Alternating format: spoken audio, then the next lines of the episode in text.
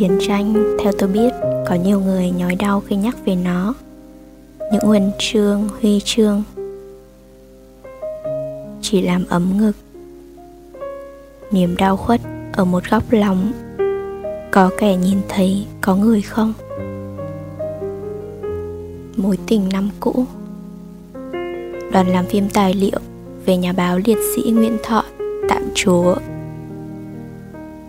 ở trụ sở ấp văn hóa. Họ đã ở lại Mỹ Hưng thêm 5 ngày, nhưng vẫn chưa mời được dì thấm tham gia.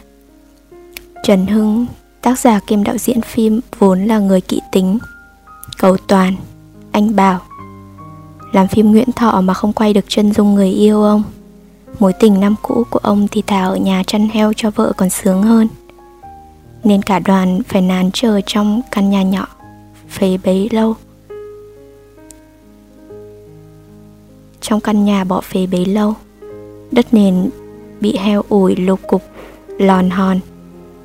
Bìm bìm leo xanh dờn một bên rèm cửa. Mấy ông già trong xóm lại thấy cảnh tình nheo nhóc. Thở dài. Tụi bay ở lì vậy không biết có ăn thua gì hôn đây? Thằng Mười chồng con thấm tánh tình khó khăn. Ngang ngược, hỏng giống ai? Nên chỉ con người này thản nhiên khi thấy đài truyền hình CT tới, Thản nhiên biểu vợ từ chối. Ngoài ông Mười ra, Ở đây ai cũng muốn được vô phim Để kể về. Một Nguyễn Thọ anh dũng tài hoa, Được con thương nhớ của vùng đất Mỹ Hưng này. Cho nói chút xíu thôi cũng được. Với Nguyễn Thọ thì làm phim nhiều tập mới xứng. Nhóc chuyện 26 năm rồi, Nhưng mỗi ông già bà già đều nhớ thăng thọ, Về lần nào Cũng vui. Về lần nào cũng chui vô bếp lục cơm nguội ăn, Với mắm sống. Có bộ đồ nhuộm pin đèn, Mặc chết bỏ luôn. Đám bạn đồng lứa nhớ Nguyễn Thọ hồi nhỏ đen thui. Mặt mũi lúc nào cũng đóng rong rêu vì mới lặn lội dưới đìa lên. Hiền mà cộc dễ sợ. Mấy ông bạn cùng tổ công tác Vừa đọc truyện mối tình nho nhỏ của Nguyễn Thọ vừa khóc. Hồng có nhà văn nào được như nó? Viết chuyện ngắn mà ai cũng mê. Thuộc lòng như bài ca cải lương Đám cưới, đám rỗ Đám ma đều đem ra làm văn nghệ được hết. Có ông khóc tồ tồ cuồng rún thằng thọ còn chôn ở đây này mà các mà tụi ác ôn không biết đã thủ tiêu xương cốt nó ở đâu. Trần Hưng rất hài lòng với những đoạn phim vừa thu được, nó nổi bật lên phần đời của người chiến sĩ này, giản dị mà cao quý, bình thường mà phi thường, và chỉ thiếu một câu chuyện tình nữa thôi. Một chân dung nữa thôi, bộ phim sẽ sâu sắc, xúc động lắm. Chỉ cần gì thấm thôi nhưng đã cầu cứu chính quyền thằng Thảo từ bên ngoại rong về năn nỉ mà nó lớp trưởng bối ở xóm cũng lại bảo thằng Mười mấy cho con thấm nó đi một lần nữa thôi. Chuyện làm phim phiếc này nọ coi vậy cũng là làm việc nước. Nhưng ông Mười vẫn nín thinh. Ngồi vấn thuốc, uống trà nhìn xa xôi. Mấy ông già dội ra chồng gậy te te về bụng chửi. Cái thằng coi mặt chữ điền bự vậy, Cái miệng rộng vậy mà ích kỷ, hẹp hòi. Nó không cho con thấm đi chắc tại ghen chớ gì. Thằng Thọ chết ngác rồi mà còn ghen. 7 năm trước, lúc ông Mười đem hết thầy 49 cái thư của Nguyễn Thọ, Gửi xí thấm đem đốt hết, Cũng không ai cản được. Mấy ông viết sử của tỉnh kêu trời, Đồng đội đồng chí của Nguyễn Thọ cũng kêu trời, Phải chi còn đem in vô tập những bức thư tình hay nhất, Mặc dù chưa được, chưa ai được xem Nguyễn Thọ viết ra làm sao.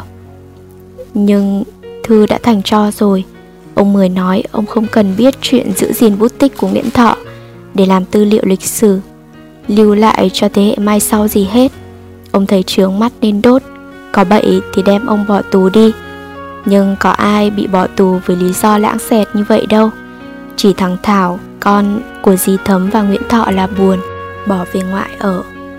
Dì út thía không chồng ôm đứa cháu nhỏ vô lòng Biểu mai mốt lớn rồi cháu hiểu. Có gì mà phải đợi lớn Hồi đó tới giờ thằng Thảo Có trọi chết gà nhà nào có bè trộm trái ở vườn ai Bà con đều xuề xòa bỏ qua. Nó là con Nguyễn Thọ mà Tội nghiệp. Họ còn bảo ở ngoài tỉnh nhiều đứa cậy ông cha mình có công Còn làm chuyện bậy dữ hơn nữa kìa. Chỉ có ông Mười là răn đe, dạy dỗ ghìm nó như ghìm con ngựa bất kham. Thằng Thảo trở nên đoàn hoàng tự tế Nhưng gặp bất cứ chuyện gì trong lòng Nó cũng có vết tì. Tại mình hỏng phải là con ruột của ổng Lâu ngày ý nghĩ đấy, Ý nghĩ ấy đầy như nước Lên tròm chèm trên mặt đập. Và khi ông Mười ngồi dựa vào cái cà ràng, Đốt sấp thư của ba thọ, Nước đã vỡ bờ. Nó lầm lì xếp hai cái quần cụt, Với mấy cái áo bò xuống bến đón tàu. Dì thấm không thể giữ nó lại. Ông Mười lặng lẽ ngồi đốt thuốc, Ngó cái lưng tôm của thằng Thảo dưới bến, Lòng chịu như đeo đá.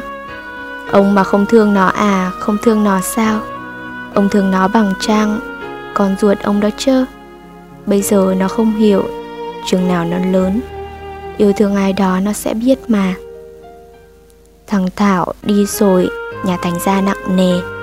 Dì thấm, Người hiểu ông Mười nhất cũng giận, Không thèm nói chuyện. Có gọi thì cũng chồng không. Coi nhà dùm cái, Còn thuốc gó hút không? Đi chợ nè, Cơm chín rồi ngan. Ông Mười buồn cười quá hỏi, Cơm ai nấu? Dì trả lời, nấu chờ ai. Chuyện nguôi nguôi đi, Nhà vẫn buồn nhưng ông Mười không đau lòng. Như những bữa từ ngoài ruộng về, Ông nhìn thấy vợ cầm sấp thư ở góc nhà ngồi khóc lặng. Ông thương vợ cứ nhớ hoài vậy thì đời được mấy ngày vui. Ông đem thư đi giấu trong kẹt bồ lúa gì vẫn tìm ra. Vẫn những bữa đi đâu xa về thấy đôi mắt vợ mình sưng húp. Buộc lòng ông đem thư đi đốt. Chỉ còn cách đó mới tìm lại nụ cười nhẹ nhõm, Đậu trên khuôn mặt nhẹ nhõm, Vô tư lự như những ngày gì thơm mới 18-20 Cả đời ông chỉ mong người trong nhà hiểu mình chứ trông gì người thiên hạ. Với cái tánh lầm lì lạnh lùng ít nói Có nói cũng chậm rãi, hưỡn đãi. Thật khó để bộc bạch mình trước người.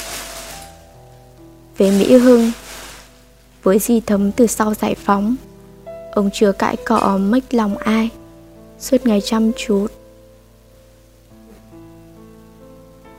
Suốt ngày chăm chút cho mảnh ruộng. Miếng vườn. Cho bốn đứa con vừa chung, vừa riêng nhưng đất quê vợ mãi mãi không yêu ông, như một người con ruột thịt. Vì ông lấy người yêu duy nhất của Nguyễn Thọ làm vợ, đáng lẽ phải để dành. Rồi sau đó không cho vợ đi dự những cuộc họp mặt, hội thảo về Nguyễn Thọ. Làm vậy không phải là quay lưng về quá khứ sao? Và cũng vì cách ông dạy thằng Thảo đáng lẽ con của Nguyễn Thọ phải được nâng niu chiều chuộng. Mặt mày đen, Mặt mày thì đen xì. Không biết vui hay buồn, Già đầu rồi chưa nói câu nào nghe ngọt ngào với vợ. Ông Mười nghe, Buồn quá mà cười. Ngay bữa đầu Hưng đến, Vừa bảo làm phim về Nguyễn Thọ, Ông Mười đã chụp cái nón lá lên đầu. Bảo, Phải đi cưa củi Hưng đần nàn lại với dì Thấm, hỏi gì, có ngại không? Khi kể một chút về Nguyễn Thọ. Đoạn ổng với dì yêu nhau ấy mà.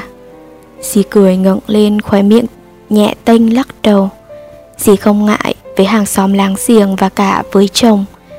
Thường người tử tế như anh Thọ thì ngại gì với bà con. Lấy ngay thằng ác ôn nào mới mắc cỡ chứ? Còn với ông Mười, Dì kể rồi bộc bạch hết chuyện xưa rồi. Từ hồi hai người gặp nhau, Ở nhà máy trà xã trọt Dì thuật tướng tận những chỗ hai người gặp nhau cả những lời thề hẹn. Dì rót trà mời Hưng Rồi bần thần nhìn ra sân. Chỗ ông Mười hì hụi kéo cưa một mình Lưng đẫm mồ hôi dì bảo Thiệt tình tôi Hồng có gì giấu ổng đâu Nhưng chuyện hồi đó so với anh Thọ Tôi nhớ Hồng hết, già rồi. Khách ra về thì trời đổ mưa Mưa mà nắng vẫn trang trang trên đầu. Trời ẩm ập nóng. Dì thấm đi te ra chỗ đồng củi. Tần Ngân nhìn chồng một chút rồi đằng hắng. Ông Mười không ngẩng lên, dì lại e hèm. Ngoại nhìn quanh quất kiếm chuyện để nói. Củi bằng cườm tay để tôi bữa cũng được. Ông cười chi mắc công hôn. Ông không ngẩng lên. Mắc công gì? Mớ bình bát này khô quá tôi có bừa thử. Nghe rội lúa, sức tôi còn vậy ốm yếu như nào bà chịu? Ốm yếu như bà sao chịu nổi? Dì không nói nữa, ngồi dưới gốc, ô môi, bới lại cái bới tóc nhỏ, teo ngắt như trái cau. Ông mười chợt ngượng lên đưa hiểu tay lau mồ hôi chảy tràn trên mặt hỏi tính đi không? Không. Đi gì mà đi? Lubu muốn chết, lên phim hỏng biết nói cái gì? Hư truyền hình của người ta. Giọng gì tỉnh rụi như để bảo chồng đừng lo. Chuyện phim gì đó không để bụng. Không thèm quan tâm đâu. Tối sau, trần hưng rủ thêm vài người tới nhà dì tấm. Anh không quên sách theo hai chai rượu với mố với mớ khô cá, kèo mua đằng đầu xóm. Anh nghĩ con người này không dễ thuyết phục đâu. Đem rượu lại coi có mở lòng ổng ra được không? Nhưng anh lầm. Càng uống, ông mười càng im lặng. Chỉ có đôi mắt là dữ tợn lên. Đỏ ngầu ngầu, dưới hai xoay thấu nước. Đỏ ngầu ngầu dưới hai đám lông mày rậm. Dì chớm bạc phát ra những tia nhìn như xoáy thấu người khác. Nhậu đã đời, cả đám cà xình cà sang, về chỗ trụ sở ở văn hóa mà không nói được gì hết. Không thể nói. Trần hưng nằm ngẫm nghĩ, thấy vừa rồi mình giống như con diều hâu, ngồi nhậu với một con gà trống đang xù lông. Thủ thế bảo vệ vợ con nó. Lần thứ ba trần hưng lại nhà dì thấm. Anh đi một mình và thêm một chai rượu nữa. Anh thôi làm diều hâu, mà là một con gà trống hiểu biết khác. Anh nói anh tới để từ giã, ngày mai đoàn làm phim, về để làm hậu kỳ cho kịp ra mắt ngày báo chí việt nam. Anh cười xòa, bị chắc trở như vậy cũng buồn nhưng không sao đâu. Có lần đi làm phim, tụi tôi còn bị người ta vác giá sượt. Làm công việc này có lúc cũng đi moi móc nỗi đau của người khác ra giày đi, giày lại. Tôi cũng thương vợ như anh mười đây. Nhìn thấy vợ nó đau khổ, buồn bực chuyện gì, tôi cũng xót ruột lắm. Đôi mắt ông mười dịu lại. Ông xoay mãi ly rượu trong tay, rồi hớp từng hớp một, từ tốn như uống trà. Một hồi, hưng khật khừng đứng dậy từ xã ông mười mới lên tiếng. Mai vợ chồng tôi lại. Hưng nghe mừng như đánh lô tô trong bụng. Thì ra trên đời này, ai cũng khao khát gặp được tri âm, gặp được người hiểu lòng mình. Sáng sau, ông mười lấy xuồng đưa dì thấm, theo kinh cỏ chát ra gò cây quao. Nghe trong biểu thì đi vậy chớ lòng dì thấm cũng bần thần. Cuối vàm con kinh này là nhà ngoại dì thấm, nhưng lần nào qua cúng dỗ, dì đều trèo vòng qua kinh nhà lầu để về, bởi vì mỗi lần đi ngang, dì đều không nén được nỗi đau. Dưới kinh ngó lên có thể thấy tròm cây xanh gì giữa đồng khơi. Ở đó, hồi xưa là chỗ hẹn hò. Dì quen thuộc từng bụi cây ngọn cỏ, từng bờ đất. Nguyễn thọ cũng đã hy sinh ở đó.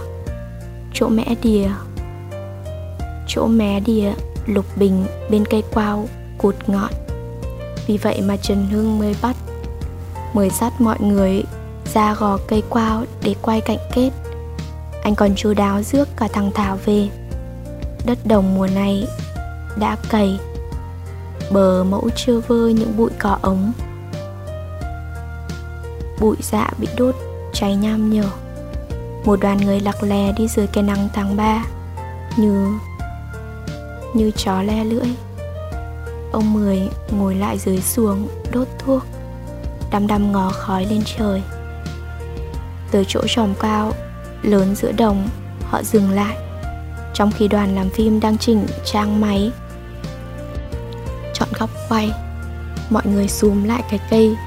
Có nhiều vết đạn nhất. Kéo thằng Thảo lại nhắc chuyện cũ mềm. Hồi đó ba mày núp ở đây nè.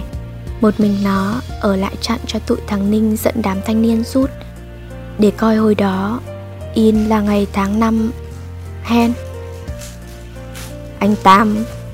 Cả xóm lúc đó ca núp ca lo. Vừa dòm trường máy bay vừa cấy lúa. Dì thầm cứ Lựng bựng không biết đứng đâu ngồi đâu. Thằng Thảo kéo tay dì tí ta tí tờn. Bà thọ chết ở đây nè má. Lại coi đi. Dì dậy, có gì mà coi? Trần Hưng lôi ra trong túi áo sắp hình Nguyễn Thọ, Đưa dì thấm. Đây là tư liệu quý giá nằm trong mớ hồ sơ bên Mỹ mới gửi ngược về. Trên những tấm hình trắng đen cũ kỹ hiện lên một hình người nằm cạnh cây súng đã gãy. Nghe nói chính anh đập gãy sau khi bắn đến viên đạn cuối cùng. Một vuông ngực vỡ toác, Đôi mắt và đôi tay bị bọn ác ôn băm nát. Cái lông ngực từng chứa một trái tim đỏ thắm Đôi mắt đã từng nhìn người yêu trang chứa. Đôi tay đã từng yêu ấp một đôi tay. Dì thầm run rẩy nhìn những bức hình. Hức lên một tiếng rồi rũ xuống như tàu chuối héo. Trần Hưng chỉ chờ có vậy. Anh là tay chùm trong việc dẫn dắt cảm xúc. Anh hồi người quay phim hướng vào khuôn mặt của dì thầm đang đầm đìa nước. Trời ơi, cảnh này xúc động lắm. Chân thực lắm. Mấy nhỏ diễn viên chuyên nghiệp nhìn đây mà học. Trong một tích tắc, Thằng Thảo lặng đi. Nó nhìn không xa, Không hiểu được người mẹ hồn hậu mụ mị Hay cười của nó mới đây bỗng biến mất đâu rồi. Chỉ còn lại một người đang quay quát đau thương Vắt kiệt mình như cọng dạ cuối nắng. Mãi gì thấm không mở lời nói được. Chỉ khóc là khóc, Nức nở ồ ồ. Nhìn cảnh mọi người xúc động Hỉ mũi, rột rẹt Nhưng không ai bước ra dỗ cho gì nín. Cho đến khi ông Mười xuất hiện Ông bảo Mấy chú làm ơn dừng lại một chút Rồi cầm cái khăn dằn lau nước mắt cho dì thấm Dì như trẻ con lau khô rồi nước mắt lại trào ra. Ông Mười vẫn nhẫn nại Chậm Chiếc khăn lên khuôn mặt Mới chớm già của dì. Không nói gì hết, Khuôn mặt bì xì của ông hơi rúm lại Dường như ông cũng đau lắm, Xót lắm. Cậu quay phim hỏi, Quay quay nữa hôn. Hưng gật. Xong lắc đầu, Thôi, Cảm thấy mình hơi có một chút nhẫn tâm. Cuối tháng 6 Phim được chiếu trên truyền hình. Phim thiệt là hay, Thiệt xúc động. Chân thực. Đúng với phong cách Trần Hưng. Tất nhiên, phim không có cảnh ông Mười lau nước mắt cho vợ. Nhưng những người có mặt chứng kiến buổi quay phim hôm ấy Cả Tăng Thảo là nhớ Cứ mỗi lần màn hình lướt qua vẻ mặt đau đớn đẫm nước mắt của dì Thấm Họ lại nhớ tới một chiếc khăn Một bàn tay thô, một tấm lưng rộng, Họ suy nghĩ.